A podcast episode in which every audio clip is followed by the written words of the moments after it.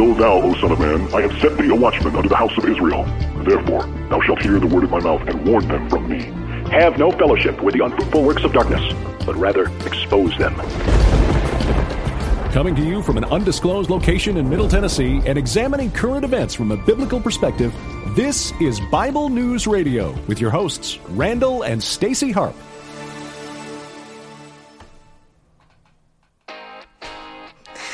All right, hey everybody. I want to welcome you to today's edition of Bible News Radio. Hey, it is the day after. Yeah, it is. Yeah. Actually, technically, everybody, every day is the day after. every, every day is the day after the day before, and the day before the day that's tomorrow. Anyway, there you go. That's your deep thought. Okay, so you guys know that yesterday we had the election, right? Yeah, you do, because we did a whole show on it. And are you guys happy with the result? Are you? Huh? I'm asking just because I want to know. Are you happy that the Democrats gained houses, you know, seats in the House? Are you? Are you happy that we have to deal with Nancy Pelosi some more?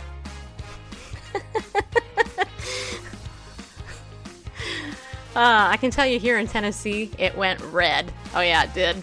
And Marsha Blackburn, very first woman senator in the state ever. And she kicked butt. What can I say? Phil, the guy that she ran against, poor little Phil, he lost. And I'm really happy about that, just so you know. hey, and just so you know, I will probably be talking about this on Friday because today we have a guest, tomorrow we have a guest. Uh, all right, so just so you know, I haven't forgotten about, you know, how the United States of America is divided. But I do wish that we could make America great again and that Pelosi and Donald Trump would give each other a big hug and be an example of humanity. True story. Anyway, okay, so you guys, thanks for coming in, and I ask that you would share this out today because today what we're going to do is we're going to talk about a very important topic. Unfortunately, it's a topic that too many of us know personally the experience of. Uh, but here's the thing we need to talk about this topic because if we don't, we're in denial. See how I did that? so, today, what we're going to do is we're going to talk about the book. It's called Denial Abuse, Addiction, and a Life Derailed, and it's based on a true story. Uh, my guest is uh, Nanette Kirsch, right? Did I say it right? Yes. Scored. I did it right. Yeah. Anyway, she's here, and we're going to talk about this book how she learned about this story, what it is, and we're going to offer you guys some hope and encouragement.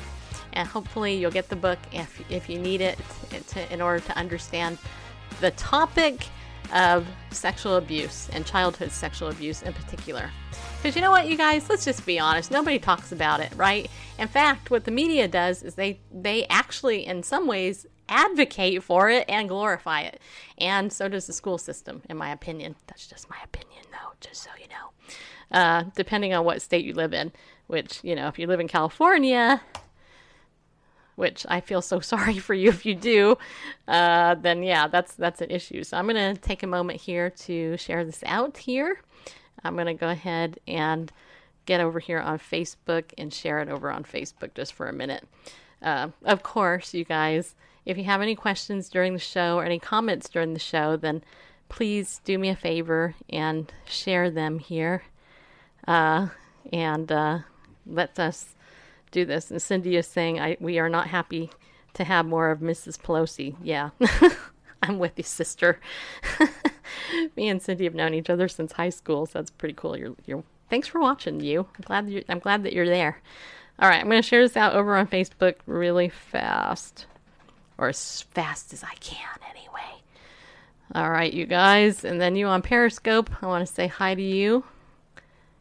Go ahead here and say hi to my favorite doctor psychologist in Canada. How you doing, John? Nice to see you and Melanie, our number one super fan, Diane and Percy, Percy, Pastor Garrett. Pastor Garrett, you're going to love this show. I guarantee it and Mia, which I can't wait to see in a couple days. We get to baptize you. It's going to be so fun. And BJ, hi. Nice to see you too. And let's see, uh, Mama Gina. Did you get my message? I hope you. Hopefully, you got my message, because I'm confused by it. But anyway, and healing waters from the tabernacle, Bobby, and Wanda, and some other people. I don't know who you are. My bad. hey, I can't know everybody. Just so you know, I want to, but I can't. Only God can. All right. Only God can know everybody. Okay. And if you're on YouTube, hi. I'm sorry I'm not over there. I can only watch so many screens. I literally have four sk- four screens in front of me. I got that one, this one, this one, and that one. So no, okay. It's in it's in your. It was a text message. So hopefully you will just get it later. Okay. We can look at it after the show. All right. So here's the deal. Today we're going to talk about a psychological type topic. Uh, and as you guys know, frankly, I don't cover these topics a lot. And you know why? Because they're depressing to me. Uh, you know, being a therapist for a long time and dealing with this stuff, it's like, you know what? I'm not interested in, in hearing about it, talking about it. I just want to be, I want to ignore it. But the, but the reality is, you guys, we can't. We can't ignore it. Uh, in fact, I think it's next week or the week after, I have somebody else who's going to be addressing this topic in a different way uh, as well. But um, with the prevalence of child sexual abuse, uh, childhood sexual abuse, and the fact that so many children are victims of this, um, and we don't talk about it, we don't talk about the long term effects of it, we don't talk about, you know, the attachment issues, and uh, we don't talk about the addiction issues. In fact, I was talking to somebody yesterday uh, who was in a relationship uh, with an addict and you know trying to help him figure out the the pattern the emotional pattern that she has had with him this push pull thing um, and the attachment bonding problem. And and the reality is is that's it. If you're if you're in a relationship with somebody who's been abused you're going to deal with attachment issues. That's the bottom line. And it all goes back to to being comforted and how people learned comfort and all that. And i'm 100 million percent convinced that addiction issues are comfort issues because people don't want to be in pain. And of course not. Why would you want to be in pain? Only a nut nutcase would want to be in pain. So anyway, that's what we're going to talk about. So there is an estimated 60 million adult survivors of childhood sexual abuse in America. Grover can verify that fact by his barking right now. And one in three girls and one in six boys has been abused or will be abused by the age of 18. Okay. And honestly, between you and me, I think those numbers are higher. This is what we know, right? This is based on what on what we know. Uh, and so, let me tell you a little bit about Nanette. She is um, she she loves the Bible. That's awesome. and uh, she went to uh, I don't know how to she went to some university in Pittsburgh. I'm not going to say the name because I know I'll mess it up, even though I, I should have wrote down the name anyway. Uh, but she's got a career in communications. She's the owner and president of Big Rock Ideas, an outsourced inbound marketing company, uh, where, where she helps companies discover and express the essence of their brand identities. Yeah, she is. Oh, and not only that, but she also wrote this book. Well, she did write the book. So, anyway, I want you to meet her. So, hey, come on the show here. Thank you for joining us today. Glad you're here. Hi, Stacy. Thanks for having me. you're welcome. Glad you're here. Um, how do you say your university name again? I forgot. Duquesne. Duquesne. Why is it spelled the way that it's, it's French? oh, it's French. Okay, just so you guys know, it's spelled D U Q U E S N E. That's so obvious. Yeah, see? Yeah. Oh, Mel- Melanie. And yeah, Melanie and the spam bot, uh, they knew what it was, and they actually spelled it right. she lives up there in Pennsylvania. so yes, is this a is this a private college or is this a state college? I'm just curious. It is a Catholic college. Oh, Catholic college. Well, okay. That's probably why I didn't know about it because I've never gone to a Catholic college. Anyway, okay, so let's. This is what I always do when I have a guest on the show. First of all, I warmly welcome you, I hug you virtually, and thank you for being here. And then I ask, you know, if you can share something about yourself that maybe somebody doesn't know, like me, your host. well, um, in addition to my work, I am married. I've been married for 26 years, and I have four children who are nearing adulthood. My youngest is now 16, my oldest is 22. And um, two of them are adopted from Korea, which is kind of a fun fact. Oh, Yeah. that's very cool. Well, congratulations. That's awesome. You know what? Randall, Bareface, and me, well, Bareface, me and him have been married 26 years too. So there you go. Isn't it cool that we've been married that long? It feels like a long time, doesn't it? Just admit it. You know it does. Definitely. Uh, but we're not that old. We're not like right. I'm. I just turned 50 last month, so yeah. Uh, here in Tennessee, people call me ma'am all the time, and I'm like, dang, must be showing my age here, right? But anyway, okay. So tell me about this story about your book because it's about one guy named David Wagner, which is not his real name, right? It's pen name. Okay. Yeah, tell us how how did you get inter- interested in the topic and what exactly is this covering? Because I think it's kind of interesting. So the um, I think the evolution of how I ended up writing this story is great for your audience um, because I myself was a survivor of sexual abuse and um, really didn't think that it was having big effects on my life. And um, let's see, in 2009, um, David Wagner died, and in the in the aftermath of that, we found out that he had been abused, that um, it was connected to his death. And um, at the time he died, his wife said to me, You should write a book about this because it has everything. It was such an incredible, unbelievable story based on what we knew of him because he was really living a, a double life at that point. And um, aside from the fact that I had never written a book, I didn't really feel like that was something I was called to. So a few years later, she sent me a couple boxes that I kept unopened. Actually, I never opened them, and um, I had um, prayed kind of offhandedly. I'd read a book where someone um, invoked Isaiah 6 and asked God to show them what was standing in the way of their relationship. So I did that kind of offhandedly, feeling pretty good about my relationship with the Lord at that point. And um, about two days later, my husband confronted me about the things that he observed and the way that he thought that I was continuing to be impacted by my abuse experience. And he encouraged me to go pursue what God had to say about sexuality and really try to address it. So I did. Hmm. And um, interesting, I think it um, connects to what you said in the opening. As I did that, um, what I learned was that um, your ability, what God showed me was your ability to experience intimacy in your human love relationships impacts your ability to experience intimacy with Him. So when you're hampered in one, you're hampered in the other. And um, once I understood that lesson, then I felt him call me back to this book. He said, Now you have a story to tell. Hmm. And so I approached the book from that perspective, recognizing that um, sexual abuse is a, a pervasive and really, really effective form of spiritual warfare in this world today. And as you said, so many people are impacted by it. And so um, fictionalized the story, drew on my own experiences and some other victims that worked with me, but wanted to tell some of the facts of his story because it was so compelling in a way that would help people um, make some of those connections and hopefully get help. Yeah. Well, I, you know it's interesting. Uh, first of all, I, I extend my my sympathy and empathy to you because I understand what it's like as well. And you know what, it really is true. You know, I remember, at least for me, when I went into therapy for the first time, um, you know, my ther- my therapist was like, "Well, you should just pray to God your Father," and I'm like, "Uh, why would I want to do that again?"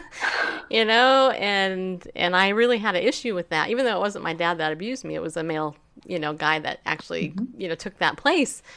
Um, so she had to actually encourage me in my walk uh, with the Lord, just to look at Him as a friend at first, you know, and then it was only over time that I was able to connect on that father daughter level and uh, and all that. So it really does impact you and in your relationship, obviously, with your significant other. You know, in our cases, our husbands. Um, yeah, it's very impactful. I know my husband hates that word, but it is. It is. It's very okay. So tell me about this guy though, because um, now, okay, so we so he's not living, but he was a millionaire. So it's interesting because I think it um, it all ties together. That yes, he was outwardly and up until the point that he died, the person that we knew was incredibly successful. He was a millionaire by 35, had five kids, was married to a great wife, um, an entrepreneur, and just literally, and this is being married to someone who thinks he's the funniest guy in the room. He was always the funniest guy in the room, and um, just a larger than life personality and a really good person. And so, um, his suicide to say it was a shock to us would be a huge understatement. It was still one of the most surprising things in our lives. Um, and it was only afterward that um, some of the facts started to come out, um, including beginning with the fact that he was sexually abused, but then that abuse from a young age and honestly his denial of it, which again was part of the message of this book, important enough to be the title, right? That um, abuse is bad enough. You're re traumatized, and the pain and the power of that is continued when you live in denial of it. And so, denying that and pressing that down led him into sexual addictions, substance abuse issues.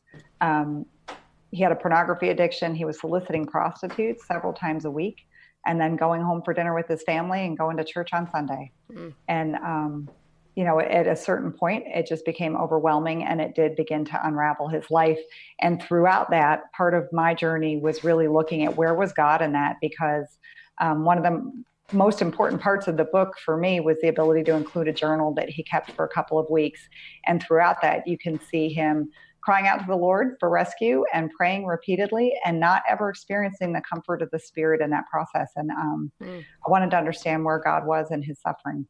Oh, yeah, and that's so compassionate. I mean, it really is because it it'd be really easy to um, to judge, right, when you don't mm-hmm. know all the facts. And yet, my guess would be, did did I don't know if this is in the book or not, but did he have affairs with both men and women? No, just okay. women. Just women. So, mm-hmm. so his abuse actually didn't impact him in a in a way that would you know make him go down the gay route which is a good thing, but still, I mean, it was bad. It made him very homophobic. Um, he was very hostile and aggressive about that idea, and I think that is not unusual either.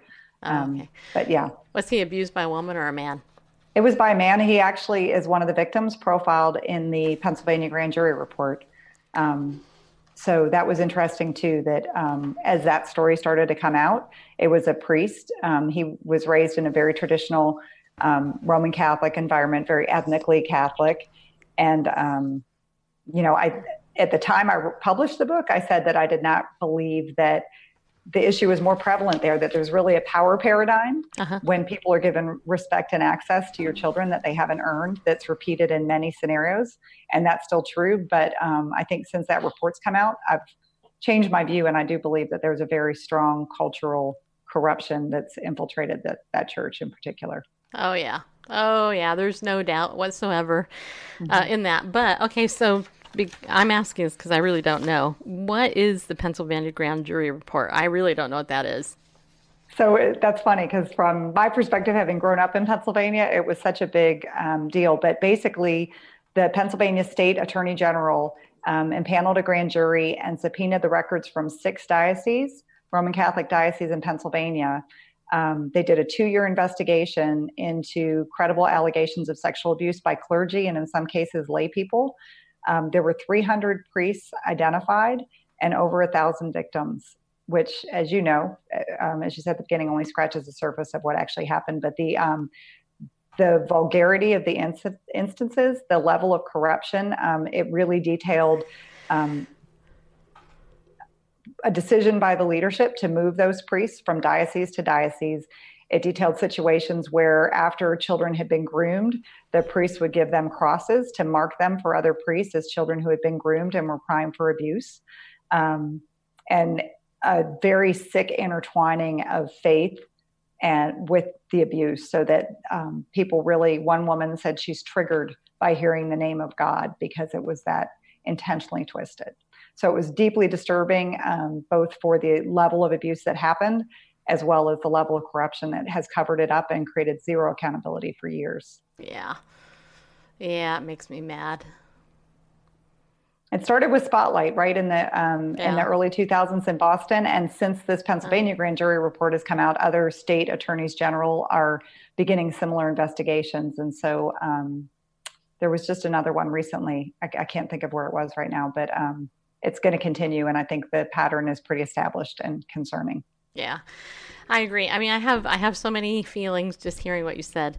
Uh, obviously, one is anger because, you know, anytime anybody does anything in God's name, especially to a child, you know, go back to Matthew uh, 18, Yep. is it?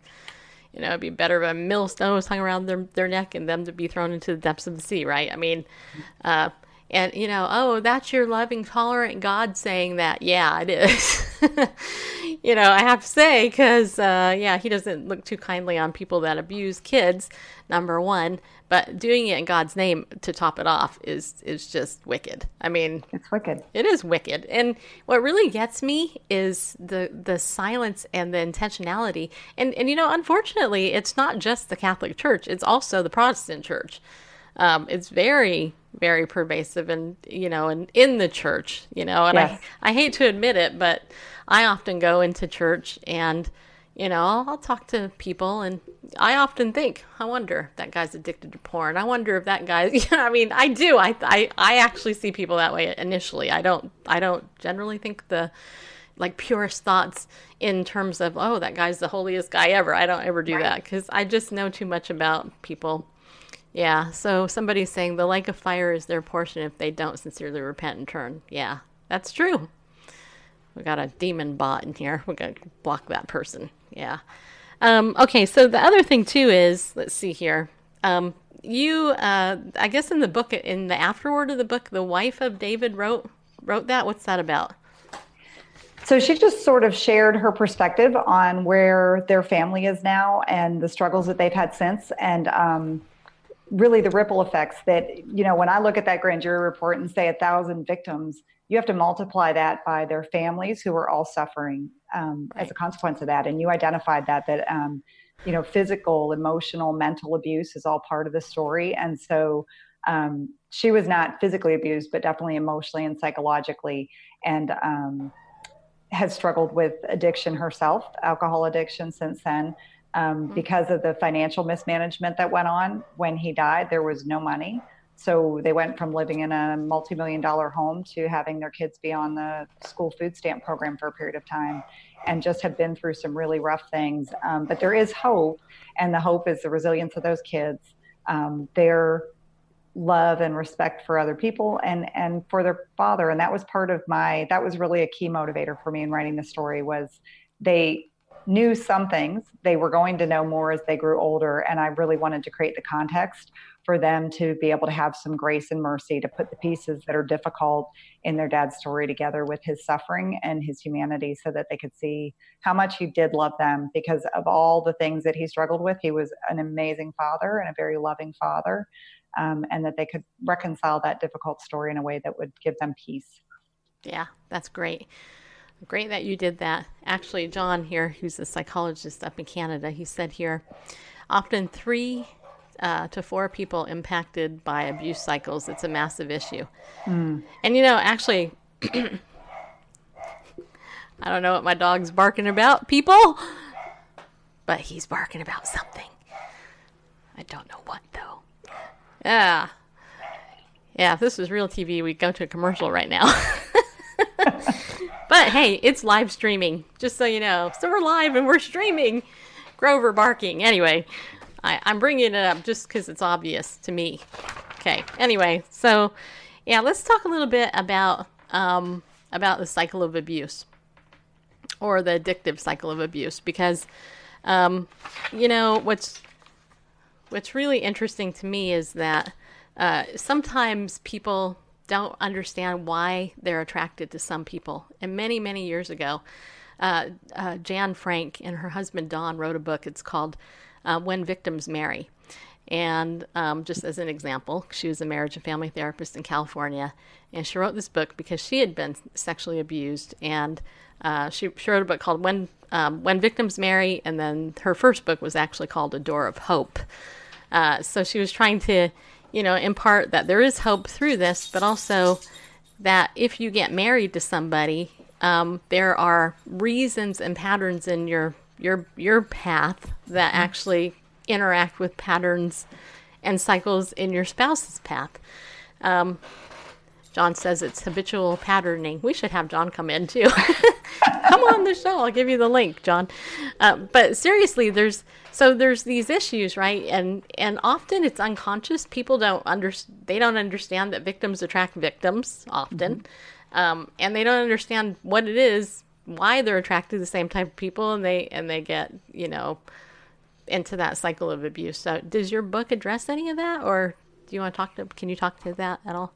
Yeah, I think um, obviously I'm not a psychologist or a professional by training, so it's more by the example of the story. And I think what you said is true that um, when you look at Mara's story, the wife, in parallel to David's, there was brokenness on both sides, and her desire to be loved and to be affirmed um, helped to feed that toxic cycle. So rather than saying there's something wrong, you're not healthy, and providing the kind of accountability that might have helped him get help she kept trying to mold and bend herself um, to meet his needs. And so that is sort of how the derailment happened, right? Was he was allowed to get sicker. He was more um, aggressive toward her, partly, I think, because of the threat of intimacy, and partly because she was in the best position to expose what was going on, even though she only knew a smidgen at the time of what was really happening. Um, but yeah, they they definitely fed into a very toxic cycle for a long period of time. Yeah, yeah, that's it. You know, and you would be surprised how many people are in that cycle and they just don't talk about it. Yeah, and I, think she's worked to get healthy since then. Um, it's interesting, particularly with women, to hear the different reactions to Mara's character.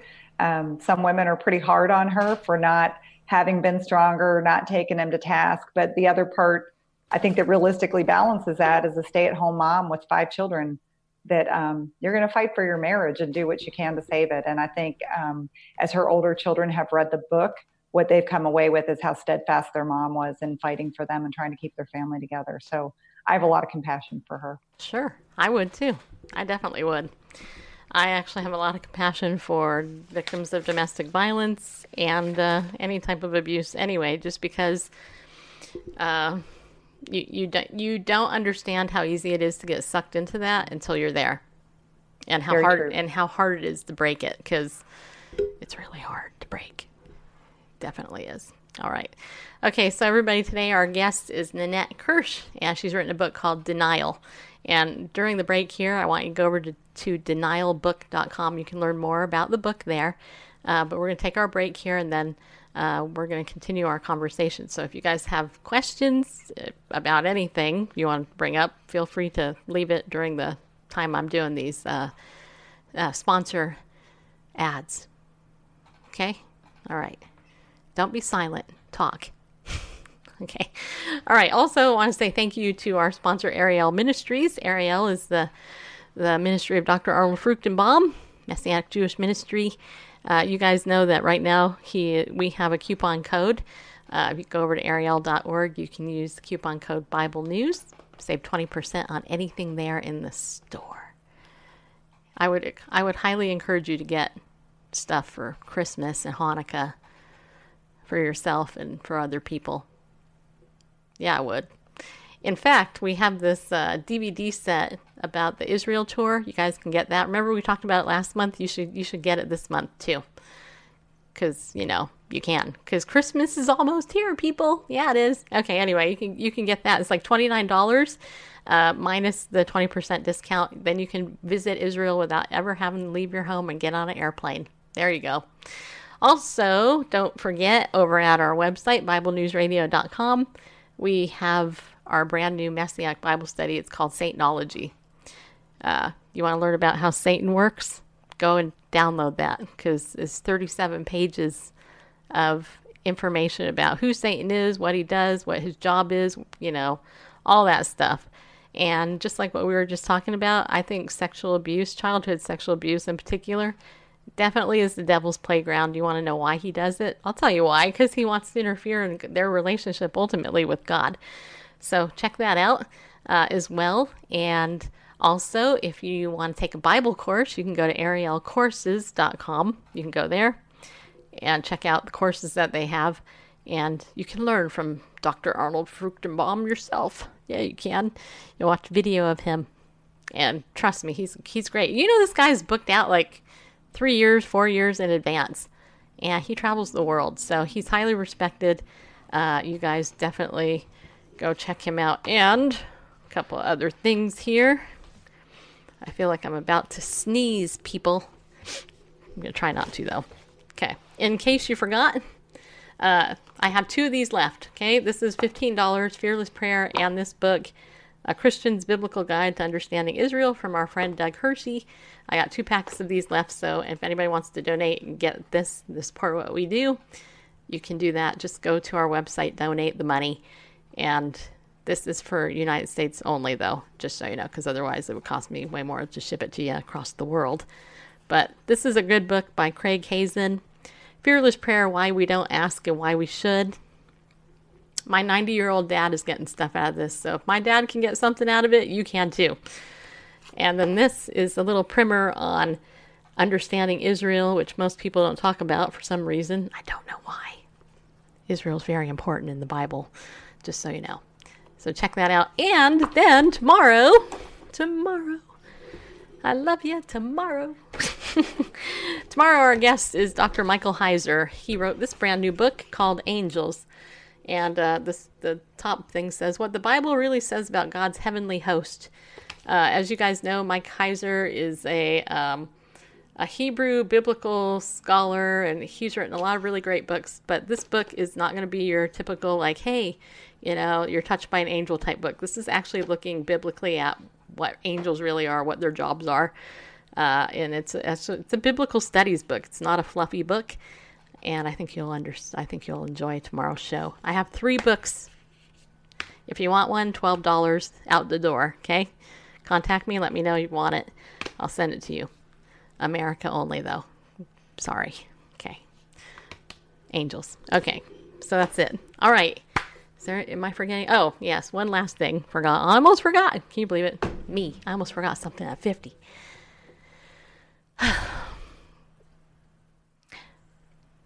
Thanksgiving is coming up, and so is Christmas. And you know what happens during the holiday season when people are shopping all over the place?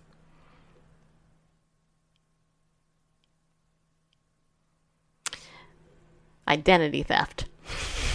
Yeah, I bet you weren't expecting that, were you? You probably were.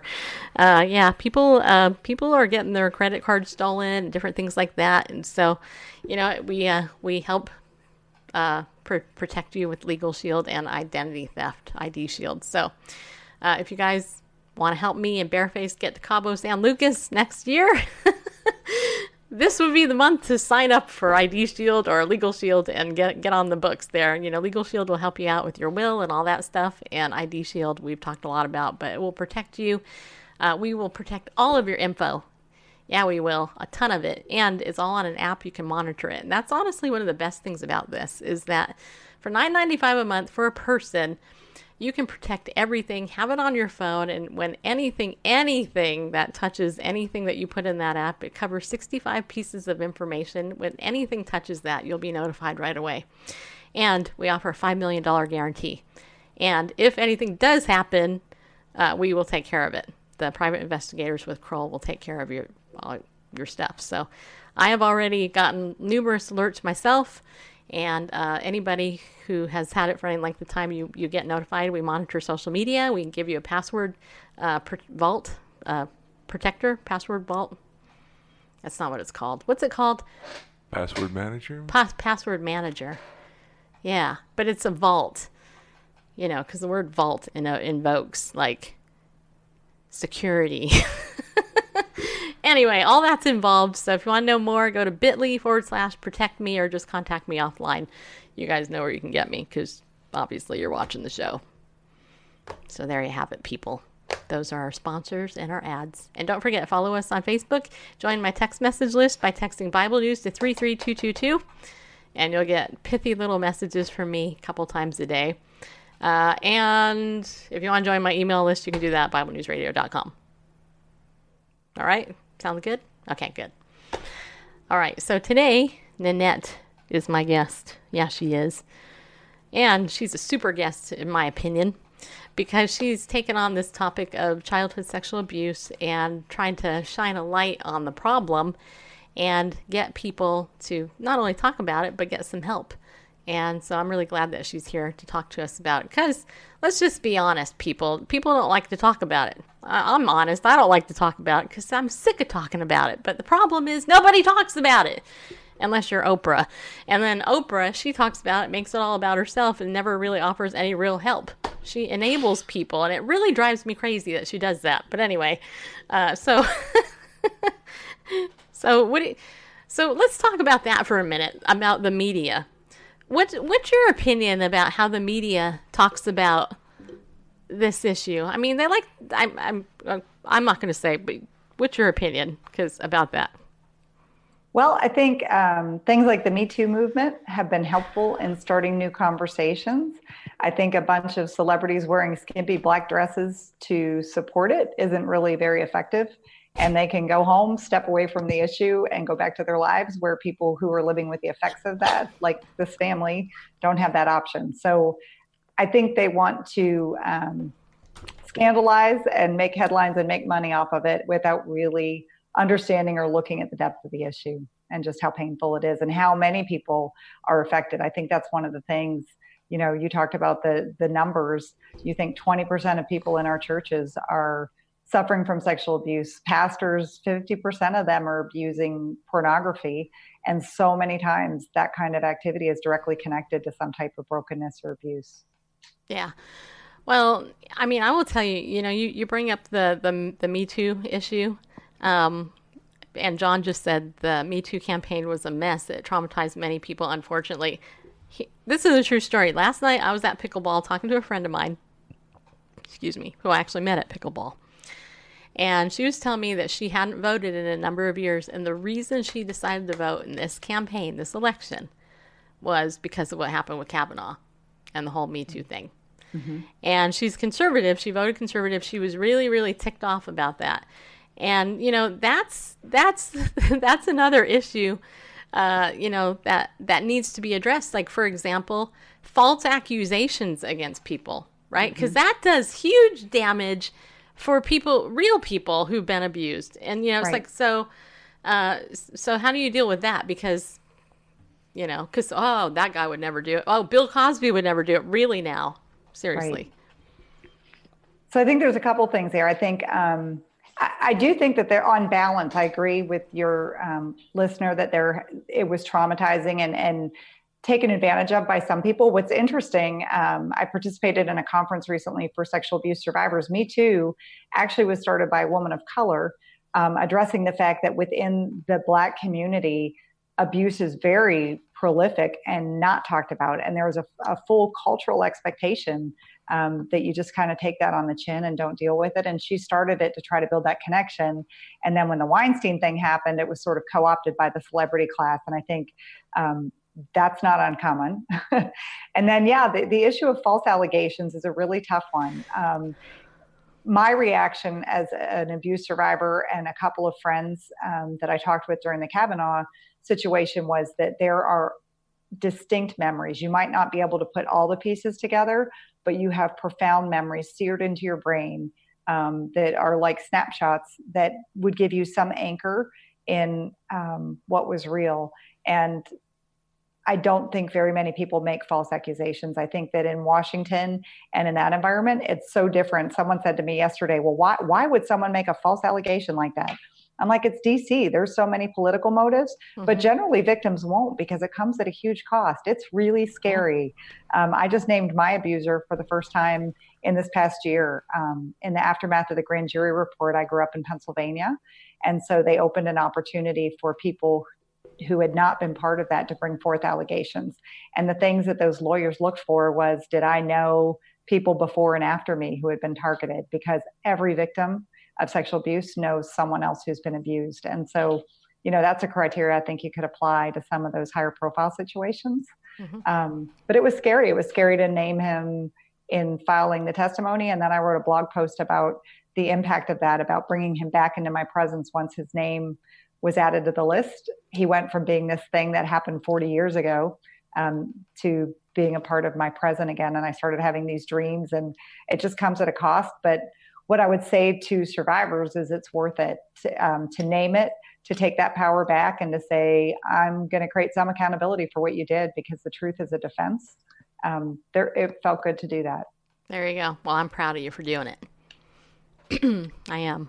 Thank you. I am because you know what? It's hard. I, you know, and and it's not what people don't understand is that not only is it difficult to bring out the perp- the perpetrator's name and call them out. I mean, you don't know my story at all, but I'll tell you briefly in a nutshell.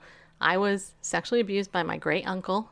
His name was Stephen Molnar. He's dead now, but his name was Stephen Molnar. He was my mother's uncle.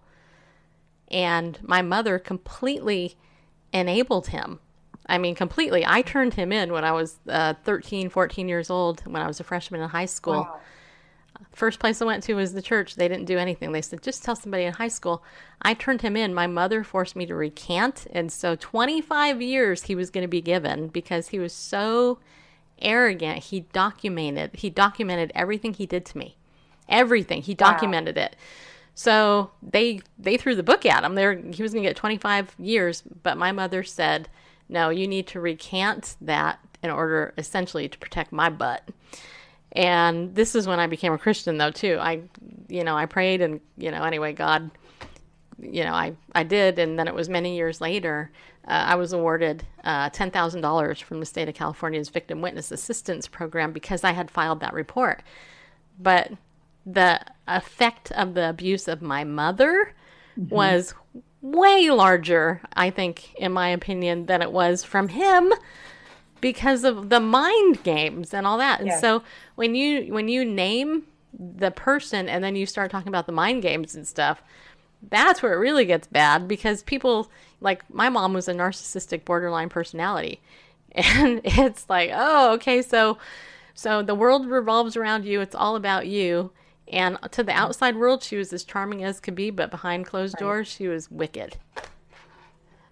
But well, you hard- make a good point there, though, for victims that um, so many times, almost all, almost all the time, I hear family not be supportive, especially initially, mm-hmm. and um, being prepared for that is important because you think it's going to be different, but especially when it happens within a family. Um, the condemnation is very much directed to the victim much more often than the, the abuser. Yep. Yeah, my my family still ignores it. Yeah. All these years and I'm later. sure you weren't the last victim then either, since they enabled him. Yep. Oh yeah, I'm I'm pretty sure. You know, I'm I uh I did whatever I could though to make sure that people knew mm-hmm. who he was. I actually went to his apartment complex he lived in with my older brother who completely enabled him and I'm pretty sure was abused by him. And I put out flyers. I flyered the whole apartment he lived wow. in. And I mean, I did that like I was pissed. I was out for like you know, and and the manager of the apartment got really upset with me because I did it, but also thanked me. Because I was like, hey, you know what? This guy's to be around kids, just so you know. This is what he did to me. Everybody else here, you need to know it. So I don't care what it is. Uh, yeah. Getting very courageous as a young person. Yeah. To bring charges. I was that little, doesn't happen very often.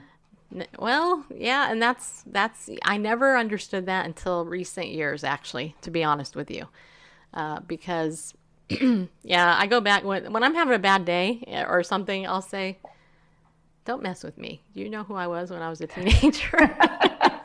I learned to fight young. I took yeah. Lady Ward is saying you took your power back, and that's exactly what a, a what mm-hmm. a lot of this is about is is yeah. learning to take your power back and say, you know what. This is ridiculous. This wasn't my fault. These people were supposed to be protecting us And therein, this is the other issue, and, and that I don't know, it's probably, I don't know if it's addressed in your book or not, but the other issue is that where is the safe place for people to go? Mm-hmm. If if it's not the home because of the prevalence of incest and you know that the child abuse in the home, right. and you can't go to church because right. you got priests and people like that. And actually, I heard something recently that even said there's the prevalence of, of even the nunnery uh, with lesbianism is huge now. It, it's like if you you you can't be safe there, then where do you go? Even the counseling field is right. now saying that you can't get help for certain things. So it's like, well, where do you where do you go? I think law enforcement and public. I think outing people um, who have done that, but in law enforcement, you know, and again, you could say there's corruption there too, but at least there's mm-hmm. some accountability. And I think um, in this story, um, just because of the role of the clergy mm-hmm. and the church at that time in particular, that um, priests were considered to be like gods. I don't think if my friend had come forward that it would have been believed within his family or within the church. Um, one of the things that's been surprising to me, I've spent about the last three years researching this issue and working with different groups of survivors. And you made a good point early on, like the Southern Baptist Convention has a huge issue um, in terms of abuse. Theirs is more directed toward females. The Catholic Church is 85% male victims. Um, but in those cases, so many more people spoke up and did have the courage than I ever thought did. And they were told basically to sit down and shut up, as you said. So, um, one of the assumptions we have is that victims don't speak out. And sometimes that's true, but I don't think it's true as often as we assume. And I think way more often, um, these young people who have had the courage to tell someone are not supported and and legal um, remedy is almost not pursued. Yeah, well, that's that's true for sure. I mean, uh, maybe that's part of the reason I sell Legal Shield because I want justice. Yeah. Well, and and you know the truth is uh, that it's it's you know I mean we have statute of limitation laws that vary all over the country. They're all different. Um, you know, and that's part of the reason why some of these these people, you know, have been like Bill Cosby. I mean, that's part of the reason why some of these people have actually been put in jail because of the long statute of limitations. But then the other problem is, um, some people are like, well, I dealt with it. Eh, well, you know, who really cares? Oh, it wasn't that bad. They minimize it. Yes. And, you know, and so people minimize abuse. And I think it's because the world and frankly the church does too. Um, so I think we have a job as the church to really begin to, uh, um, you know, we have a ministry there, right? And I mean, that's kind of kind of what your heart seems to be is to mm-hmm. to help people. So, w- what would be uh, a step, like a first step? If so, let's say somebody's watching, and I know that there's probably there are you guys are watching. I didn't imagine it, but let's just say somebody's watching and you know, and they've never talked about their abuse to anybody. What should they do? What would be your counsel to them? I think um, the first thing is to identify a safe person to share the information with. And I would say it's usually not a family member, that um, it would be, there's so much guilt, even if the abuse hasn't happened in the family. Parents always feel bad that they didn't realize it. So there's just too much guilt. So someone who's trusted, um, someone who listens and doesn't judge and share the information. I think understanding um, your legal rights is really important, knowing um, the opportunity and the risk involved with identifying your abuser publicly. Um, but considering taking it public, that even if it isn't for your own satisfaction, abusers don't stop until they're stopped. And so, you know, that's one of my motivations in continuing to try to hold my abuser accountable is I don't know that he stopped. And um, I think there's good reason to do that. And then I think finding other support, depending on what kinds of things you're dealing with. I think um, one of the real blessings in this has been to connect with other people and realize how many people are going through similar um, impacts. You know, that in my case, I think my trauma was relatively minor, but definitely struggled with sexual intimacy, definitely, you know, had issues and anxiety around that. And then all the way to the other extreme of the friend who I profiled in the book who, you know, struggled with intimacy at a level where the only places he felt safe were in pornography and in um, paid solicitation where there was no risk of intimacy because that was one of my other big learnings was that um, once the abuser has left, a victim tends to make intimacy the enemy. They they know that when they, as an innocent child, trusted somebody with an intimate touch that wasn't safe, then it must all be dangerous and that thought gets planted deep in your brain and continues to impact you throughout your life and it takes some real effort to rewire that. So um, kind of a rambling answer but i think i think the main message would be don't stay quiet and find a way that works for you and the level that you want to take action. I've become an advocate now which i never would have anticipated if five years ago god had said hey guess what? You're going to stand up and talk about your sexual abuse and actually make that part of your personal brand, I would not have believed it. Um, but it's gotten easier and more comfortable, and I've seen it help other people, and so mm-hmm. it's worth it. Yeah. yeah, it does get easier. I mean, I can tell you, I for me, I started talking about a couple of years ago. Before I was like, eh, nah, don't need to talk about that. But what I found is that the more you talk about it, the less power it has over you, number Yes. one.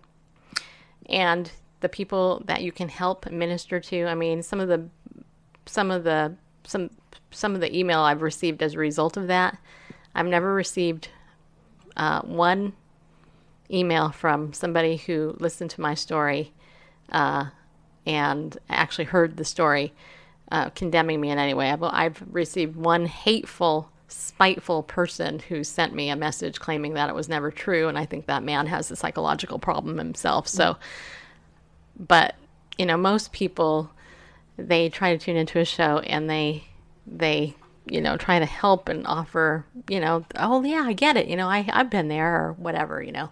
But it does lose its power and the stronger you get the more powerful you feel. And in fact I, i'll tell you this is kind of funny it's kind of this funny story on, on a side on a side thing. Recently my husband and i got a um uh what's that thing a cabinet somebody on Facebook was was selling a piece of furniture that we, we were going to get for our our uh, thing. And uh, anyway, it turned out it was this young lady who had a she's a single mom and she was in the military. And so when she delivered the the thing to our house, uh, Randall noticed that she was in the military. And anyway, somehow the topic came up about, you know, have you ever I, I said something to the effect of, "Oh, I bet you can kick their butt." That's not the word I used, but you could probably kick their butt as a marine or whatever it was she was. And she's like, "Oh yeah." The other day, uh, these two guys tried to hold me up at gunpoint, and was it Walmart? Some parking lot. I don't know. Tried to carjack. They tried to carjack her. And now this is a little Asian lady, okay? Little. I'm not little. She was little. And anyway, she just she she basically, and this is her word, she went bat crazy, uh, and basically just you know looked yelled and screamed at them and said, "Don't you don't you think? Hey, I'm a single mother and I have this. Get the hell out!" just just went off on him, and and it was just funny because that's really what we have to do, and to protect to protect ourselves first of all if if we're not being if we're not protecting ourselves first we can't protect other people and unfortunately um, predators are everywhere. I mean they're they're attacking our children through video games and other things but the media is fishing for them too to make them victims so that they can continue to sell them the the stuff that creates the addiction etc i mean it's all about money. And one of the things that i learned in my whole life is that sexual abuse, any type of, well, especially sexual abuse, it makes the person feel like an object. And you know what? God did not create us as objects. He created us in his image because he loves us. He he fearfully and wonderfully made us as humans in his image. And don't ever forget that Satan, the father of lies, wants to kill you because you're made in his image. You're not a puppy dog, you're not a kitten, you're not a mouse or a ferret, okay? You are made in God's image.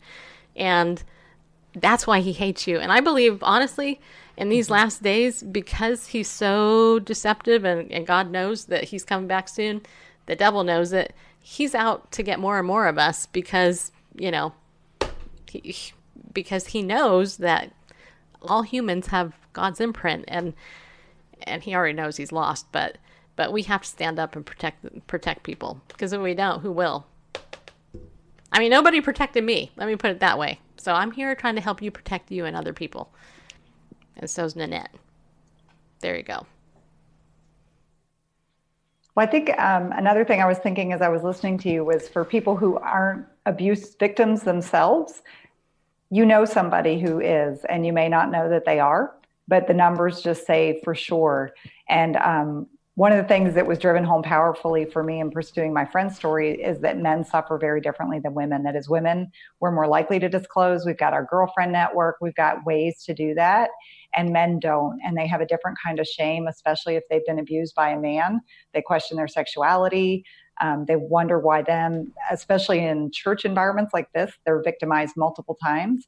And um, I really try to speak to women too, because I think that the wives and the women who love men are in the best position to connect some of these dots as potentially uh, related to abuse and maybe help be a catalyst to them getting help so that if you see a man who is extremely homophobic who violently toward people who are homosexual who is abusing substances um, who is using pornography who's engaged in infidelity um, and then even just that drive part of the reason I share the fact that this guy was a millionaire is because his drive to show his worth was relentless mm. because he couldn't find his worth in the Lord. He was finding his worth in things of this world and he never believed he was enough.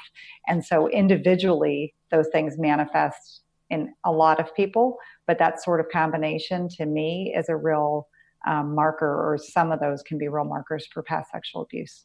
Yeah, and that's a good point. That's what Lady Ward just said. Thank you for sharing your comment. Appreciate it. Okay, our time is almost up. Uh, so let's go ahead and go ahead and tell everybody again where they can get your book. And, um, you know, if do, do, you let people contact you too if they have questions yep. or comments? Yep. Okay. Um, my email is nanette at denialbook.com. And you can order a signed copy of my book from my website, and I'll mail it to you myself. Um, but it's also available on Amazon and other uh, booksellers online and in stores if you can find it. Awesome.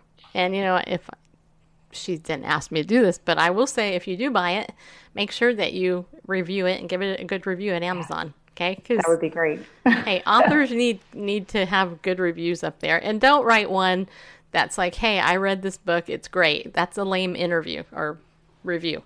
Write an actual review, like like read the book and write a review, a real review. Don't like be lazy. That's all I'm saying those type of reviews irritate me when people do do that. Although I guess if it's if it's all somebody can give out of their heart, then I you know I would accept it. But anyway, that's my kind of my opinion on that.